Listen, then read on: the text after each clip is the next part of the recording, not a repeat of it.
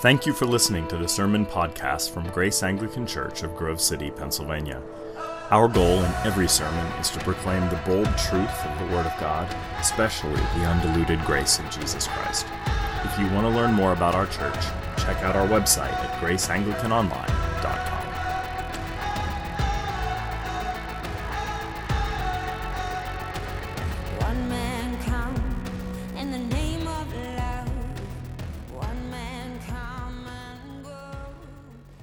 in the midst of a sermon series on the life of Elijah, and we're still very early on in that series. And we have this episode in 1 Kings chapter 17, an episode of loss and recovery.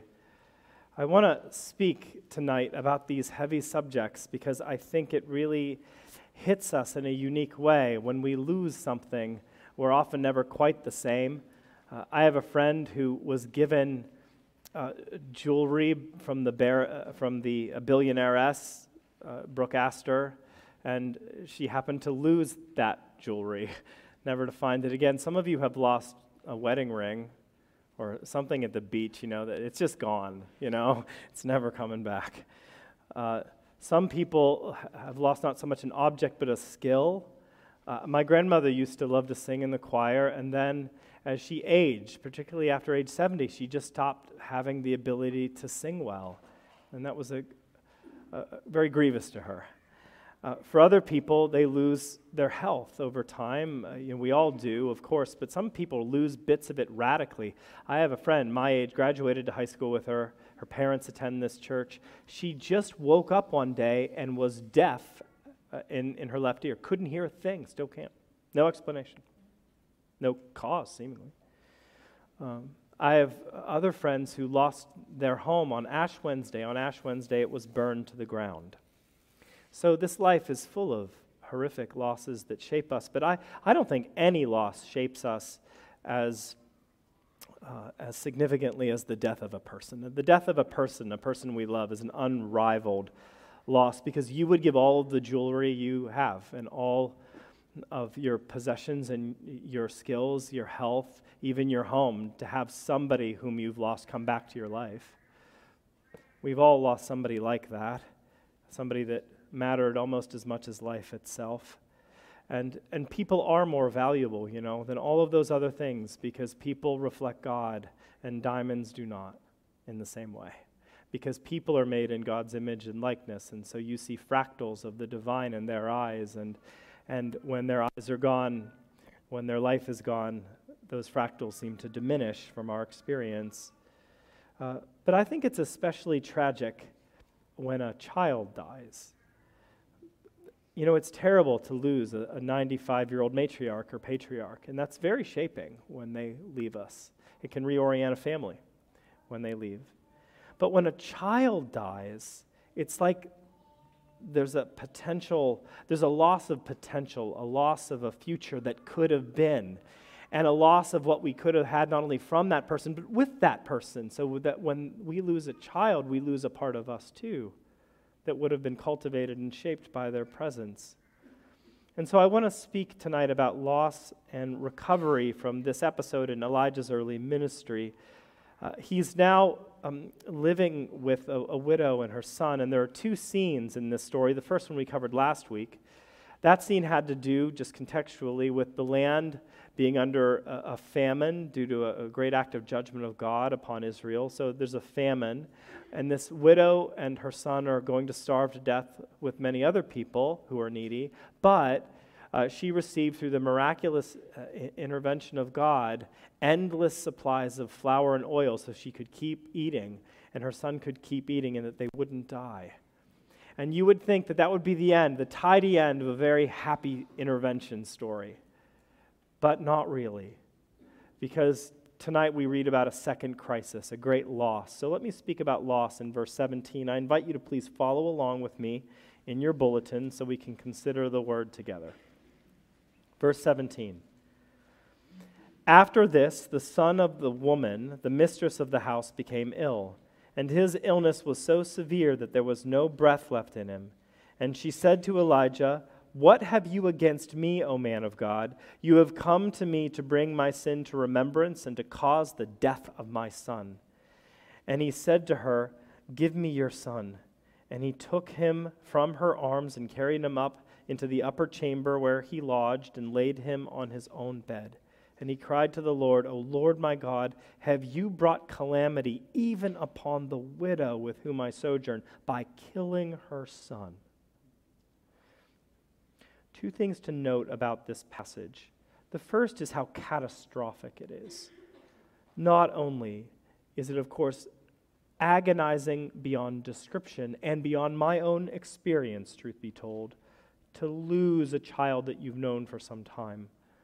Uh, if you, uh, if you lose a son like that, life is never the same. But in this day and age, your son was, of course, your heir, and there was a lot of thought given to lineage. That's why we have so uh, um, many uh, uh long histories in the Old Testament of who begat whom, right? Lots of interest in lineage and heritage and that being passed on from generation to generation, and now that's been cut off. Uh, that's bad enough. But also, the son of a widow meant she would have some future security because eventually this young boy would grow up and work and be able to provide for her in her autumn years. And now, not only has her son died, but she is put in jeopardy. Her life is in jeopardy. So it's catastrophic. And it's inexplicable. That's the other thing to notice. Inexplicable. It doesn't seem to make sense. God just provided a miraculous provision of food for the purposes of staving off and preventing death from this family so that they would not starve to death. So, what sense does it make now that this family is safe and secure? Uh, from all alarms regarding starvation that God would allow some sort of infection or whatever to devastate and destroy this young life. And the widow feels this and she starts complaining. She blames Elijah and then she blames herself. Do you remember what she said? What have you against me, O man of God? In other words, are you bringing some sort of bad spiritual dynamic by being present here. And then she blames herself. She says, um, That you have come to bring my sin to remembrance. That may be a vague way of saying that she's, she thinks you have this holy man, she thinks he's a holy man, here with me, and that makes me look bad by comparison, perhaps, and maybe I'm getting what I deserve. And maybe I wouldn't have gotten what I deserved had he never showed up in the first place. But now, because of something that I did, I'm reaping the I'm reaping what I've sown in the past. It's interesting what Elijah does, though. He doesn't enter into a theological argument with her. Well, you don't understand how the dynamics of heaven work. Um, he doesn't yell at her, he doesn't tell her to shut up. What does he do? He gets alone and he prays. He goes to God, and he goes to God with the hurt, with the pain, carrying it to God. Did you, did you see the language that he used? Why would you do this? Why would you bring calamity upon the widow with whom I sojourn by killing her son? Elijah goes to God and says, I don't understand the logic of the situation. You save his life and then you let him die. And it doesn't make any sense to me. Now, you may know the name Job, the iconic Old Testament sufferer who, within the story, loses his money, his children, his health, all is taken away. And in the midst of his funereal loss, his three friends come to visit. They stay quiet for a while, but then they start talking, and the more they talk to Job, they, they tr- the more they try to convince him that he has triggered God in a particular way and that all of his besetting pain is his fault. But then at the end of the book, when Job begins to be restored, uh, God uh, uh, shows himself to Job, but in terms of his wrath or his anger, that is expressed not toward Job, but Job's friends that blamed him the whole time. You may know that at the end of the book of Job, God says this to the friends My anger burns against you and against your two friends, for you have not spoken of me what is right, but my servant Job has. So you didn't represent me well, but Job has. He spoke of me what is right. Now, if you've ever read the book of Job, that comment is a little bit quizzical because he spends like 30 chapters angrily railing at the heavens and questioning the justice of the heavens regarding his present bitter circumstances. He's kind of raging out. And yet, God says, For you have not spoken to me what is right, but my servant Job has. How could that be said of Job? I think this is at least in part the answer. Job never stopped talking to God. Job's friends didn't talk to God too much, they just talked at Job. But Job took all of his pain, all of his anguish, all of his unanswered questions and rage and funneled it at the heavens. And God concludes by saying, you have not spoken of me what is right, but my servant Job has. Similarly, Elijah is crying out to God about the seeming illogic of all of this and saying, Why did you have to take her kid? I mean, she's a widow. She's a, a widow that now has to experience a new degree of calamity. Why did her son need to be killed? Well, why did God let the widow's son die? The text doesn't say. And alas, and probably for our benefit, the omniscient brain is not ours to scrutinize or psychoanalyze. But I think maybe we get a hint later in John chapter 9. You may, you may remember the story where Jesus finds a man in the temple precincts that is blind, uh, blind from birth, just a birth defect. And his disciples become quizzical and they ask him, Rabbi, who sinned?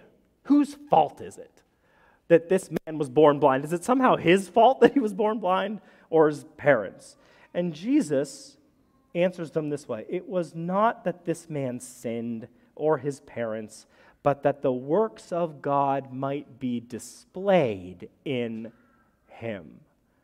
And then he heals him. I don't know the answer about why God let this widow's son die, but maybe, maybe the reason that this particular boy died is that the world needed to know that God's life giving authority as creator and recreator stretched further than anyone at that time dared to dream, even to a sad, still deathbed. Maybe. Maybe the world needed to know that revivification could occur, that new life can spring from death. That's something about loss. Now, something about recovery. This is verse 21. Then he stretched himself upon the child three times and cried to the Lord, O Lord my God, let this child's life come into him again. And the Lord listened to the voice of Elijah, and the life of the child came into him again, and he revived. And Elijah took the child and brought him down from the upper chamber into the house and delivered him to his mother. And Elijah said, See, your son lives. A few things to note. First, this is, I would say, the grandest miracle yet to occur within the Old Testament. You may say, Ethan, there are many other fancy miracles in the Old Testament, and you are correct. There's the parting of the Red Sea, the parting of the Jordan, manna from heaven, pillar of fire at night, pillar of cloud during the day. I know them but we've never seen anything like this before in the biblical record. Sick people become well, people bit by snakes become miraculously healed. But this is a dead boy that comes back to life again. This is the first resuscitation in the Old Testament. And consider the audience of this grandest miracle a stranger from a misfit family in pagan territory. It is not an Israelite whom God raises from the dead, it's this kid. Also, I want you to note the human mediation of this miracle. There's a human mediator here. I suppose God could have just made the kid come back to life. But instead, Elijah has a role. Elijah is the one that prays. Elijah makes physical contact with the boy. And why is Elijah involved in this miracle? Well, you may know this, but if you don't, here's some, uh, I think, just some biblical wisdom. Whenever there's a massive word event in the Bible, when the word, when God's revelation to people is coming in very clearly, whether it's through Moses or a prophet or Jesus himself, there is very often a supernatural miracle that corresponds to the audible uh, uh, and inspired words of these people. That is, when they speak the word of God, there are visible, corresponding, miraculous, supernatural signs that are given in order to verify that what is being spoken is true and right. Uh, you may remember the incident where Jesus heals the paralytic. There's a paralytic that is being brought to him. Uh, and Jesus says to the paralytic, Son, your sins are forgiven. And then people freak, right? They're like, Who are you to say that? You, you know, you don't have the credentials. Uh, you can't say that people's sins are forgiven. Only God does that. Um, and Jesus turns to them and says, uh, But so you know that the Son of Man has authority on earth to forgive sins, I tell you, speaking to the paralytic, rise, take up your mat, and walk. What was happening? He was giving the word of God and people were doubting it. And so he gave a physical, supernatural sign to show that he had the authority to speak the word and that both were true. I think that Elijah becomes, in his prayer and in his bodily actions, involved to show that miracles that flow through him validate the message that flows through him. The prophet that tells the king to repent is right and true and the miracles are evidence of his uh, veracity. And that's why at the end of this story, what does the widow say? It's the last verse of our passage.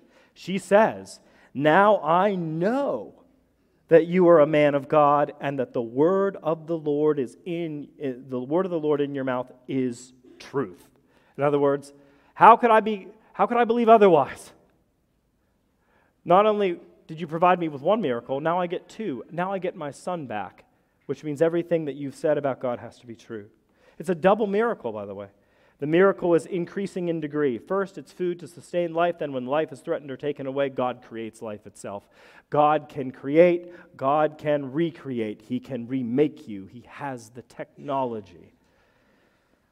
And so, that's something about loss.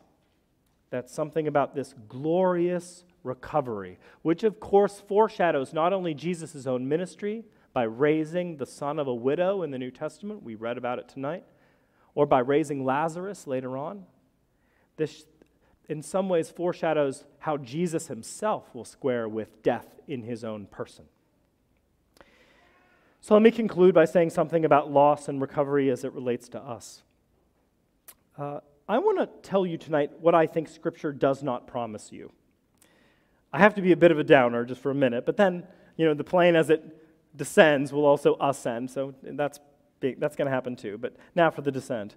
Um, I think churches, because we are filled with people, are often uneasy in expressing pain and loss. We're not terribly comfortable talking about those things. And in fact, in certain eras of the church's uh, collective life, we've liked to emphasize more the Christian's individual victory over the pains of this world. I am not discounting that sometimes God does give us relief from pains and that miracles do occur. I think that happens.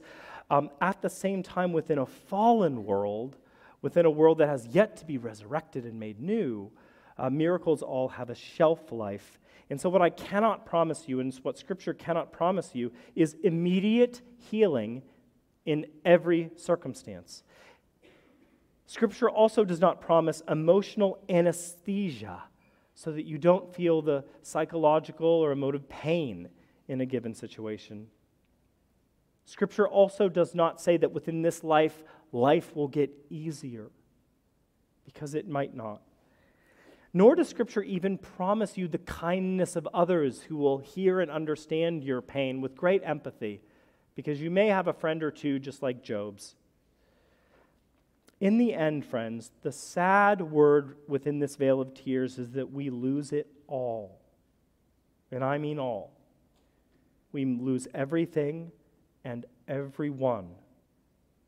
Uh, to put it rather squarely, to steal a phrase from a former professor of mine, we will bury everyone we love, or they will bury us. And I think we have to hear the heartbreak in that and come to terms with it. Uh, there was a, a haunting line in Hearts in Atlantis, which is a Stephen King novella, where he says this about the human experience. He says, Hearts can break. Yes, hearts can break.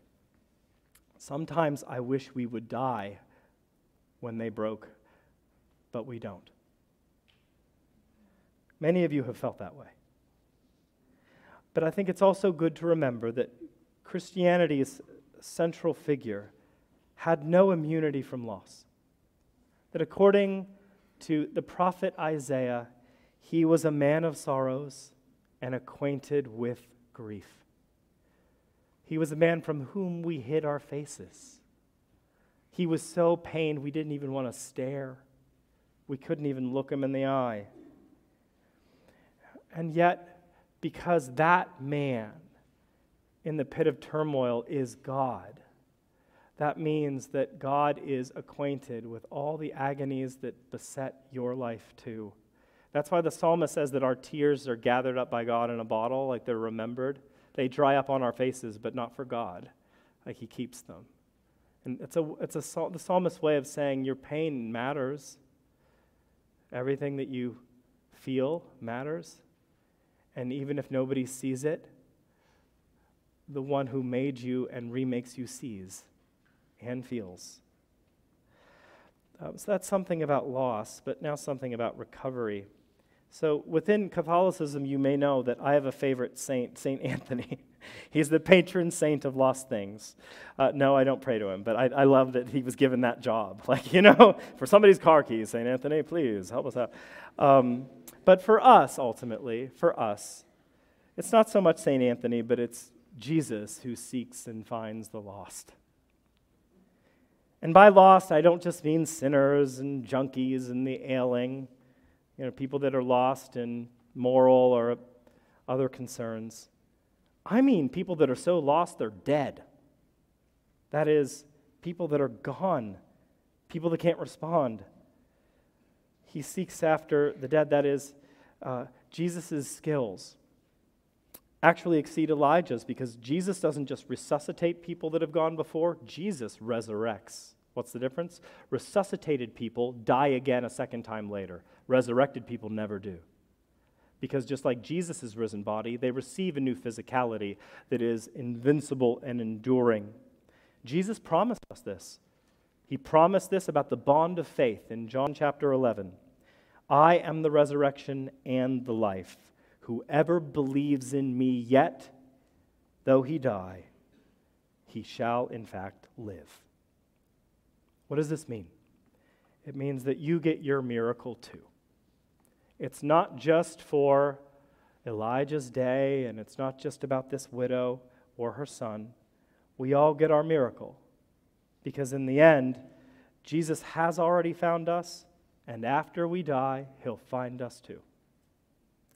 I have a friend whose father was dying of a very aggressive cancer when the man was only 54 years old. Uh, he didn't get to see his grandchildren, uh, but he was dying. She was actually studying at the time in a seminary, and she was so confused as to why he would be taken so suddenly and abruptly by this uh, malignancy, and she went to the hospital chapel. You've all been there, right? They have like 18,000 different religious symbols so nobody's offended. You know, they have the crescent moon and the menorah and the cross and the crucifix and a few others for good measure. So she's in the interfaith chapel and she's just yelling. She closed the door and she's just yelling. She said, You know what? Would it hurt you to do what you used to do uh, just once in a while? Like one miracle. I want you to save his life. One miracle. That's what I'm asking. Uh, well, she returned to his hospital room, not hoping for much, and it was just the two of them, and he was dying. but he was quite alert at the time. And uh, he, he was a, a lace curtain Irishman. Some of you know what that means. A lace curtain Irishman are Irish, uh, Irish men that typically, you know, wear suits to dinner and well-pressed shirts to dinner within their own home, and they don't show emotion. Right? They're kind of they're sort of German Irish in that way, but no emotion. Uh, everything is, is sort of you know just steady all the time. But she really sensed the Holy Spirit say, you know, you really do need to express yourself to your dad right now. You need to tell the man you love him. Now, that may not sound strange to you, but it was strange in this family. And she said, Look, that's ridiculous. This is not an episode of the Gilmore Girls, you know, or of Bonanza, where somebody's dying on the deathbed and you say everything you need to say and they say it back and you end in peace. That's ridiculous. That's cliche. That's sentimental. We are not sentimental people. And the Holy Spirit was like, Do it now. And she's like, Okay, all right. So she yields and she says, Dad, and she squeezes his hand. She said, You do know I really love you a lot, right? And he squeezes her hand right back and said, I really know that. And I love you too. A half hour later, he, he died. I asked her about it. And she said, Look, I did get my miracle. I got my miracle because I realized I had an amazing father for 54 years. And how many people can say that?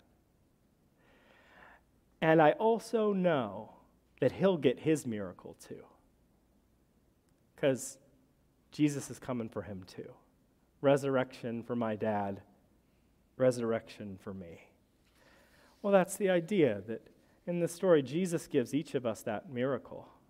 It's for us and for all the others, you know, our miscarried children, kids that were stillborn, children that we've lost older ones that we've lost.